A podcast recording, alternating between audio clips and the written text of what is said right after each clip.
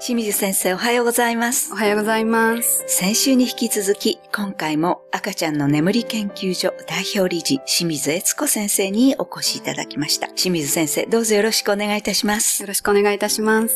今回も引き続き、夜泣き対策、えーもう少し具体的に伺っていこうと思います。はい。そうですね。赤ちゃんっていうのは寝かしつけに非常にこだわりを持つっていうのが特徴としてあってですね。あの赤ちゃんにとって睡眠っていうのは決して長く寝るから眠るの大好きっていうわけではなくってですね。はい不安とか恐怖とか、うん生命の維持といったところと隣り合わせの行動が睡眠ってはいいう本能的な行動なんですね。はい。なのでどうしてもその赤ちゃんっていうのは自分が眠る環境にこだわりを持ちやすいっていうのが一点あるんですね。で、そのこだわりっていうのが、え例えばお母さんにとって非常に負担の強いものはい。であったとすると、えなかなか母子ともにしんどくなるっていうことはい。が出てくるんですね。ね、はい。あの、まあ、私たちが相談をよくあの、受けるものの主なものとしては、おっぱいでの寝かしつけだったりだとか、はい。抱っこでゆらゆらをするっていうのが、はいまあ、二大寝かしつけだと思うんですがあそうですよね。そういった、まあ、寝かせ方っていうのは、まあ、昔からされてきたものではありますけれども、はい。睡眠の特徴として、はい。浅い眠りになると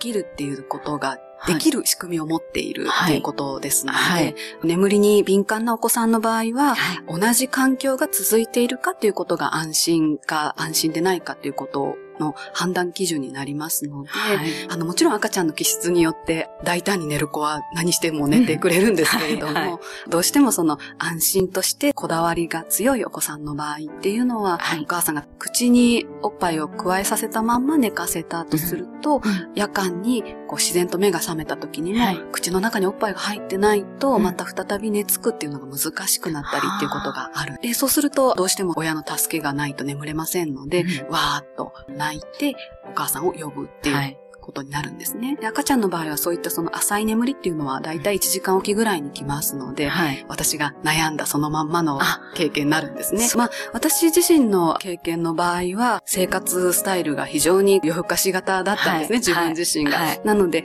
自分の娘の場合は、生活リズムを早寝早起きに整えただけで、はい。もう一晩中寝てくれるように実際なったんですけれども、ああ、そうですか。ただ、生活が整っているにもかかわらず、はいはいやはりこう何度も夜中に起きてしまうっていうことは非常によくあるんですね。はい。そういった場合には、寝かしつけにこだわってしまっていて、はい。で、親を起こすっていうことがはい習慣になっている場合があるんですね。そういった癖になっている場合っていうのは、はい癖になっている行動をはいなくしていきましょうっていうやり方が、はいあの海外では一般的にされているんですね。はい。方法としては本当に練習しかないんですけれども、ええ口の中にいっぱい、まあ、授乳をしながら寝かすっていうパターンであれば、はい。うとうとしてきた時点で、うん赤ちゃんがまだ意識がある、うんそのまだ寝入っていない状態で、うんもう授乳をやめてしまって、はい布団に置くっていうことを何度もこう繰り返し繰り返しはい行っていくことで、はい。赤ちゃんは口の中におっぱいがない状態でも安心して眠れるようになるんだっていうことを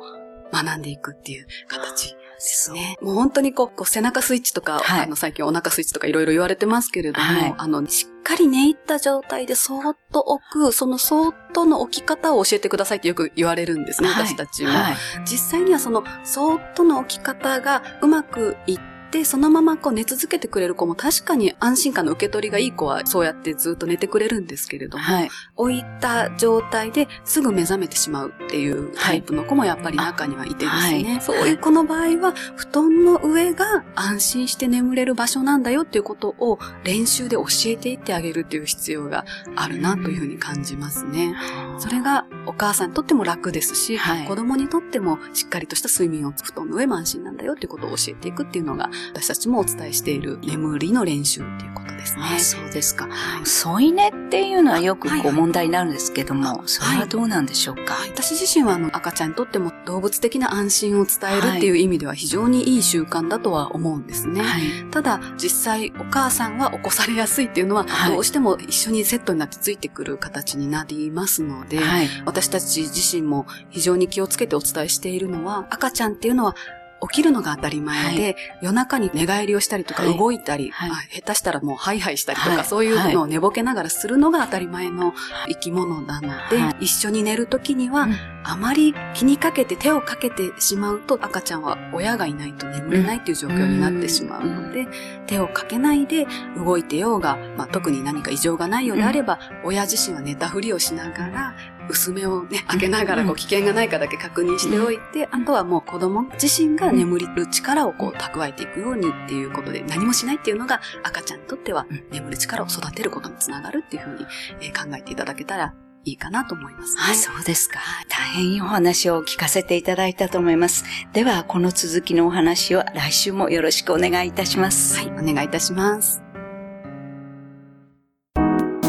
ここでパシーマファンクラブのコーナーです。このコーナーでは、キルトケットのパシーマをご愛用の方からのお便りをご紹介します。夜中に一回はトイレに起きていましたが、起きなくなって嬉しく思います。冬は暖かく、夏は涼しいので快適に使用しています。これからも使い続けたいと思います。また、掛け布団の襟元にキルトケットを折り返して使うと、襟元が汚れなくていいです。お便りありがとうございます。パシーマの社長、架橋さんからは、夜のトイレは睡眠を分断します。トイレがなくなってよかったよかった。襟を折り返して使うと布団の襟元も汚れませんねというメッセージをいただきました。次のお便りをご紹介します。2年前に敷布団からベッドに変えましたが、ベッドに敷くマットとして勧められたのがパシーマでした。主人、私、娘の分と3枚買い求めました。お店の方が言われた通り、夏は汗をかいてもサラサラ、冬はあったか、とても気に入っています。お客様用にと新たに2枚購入しました。また、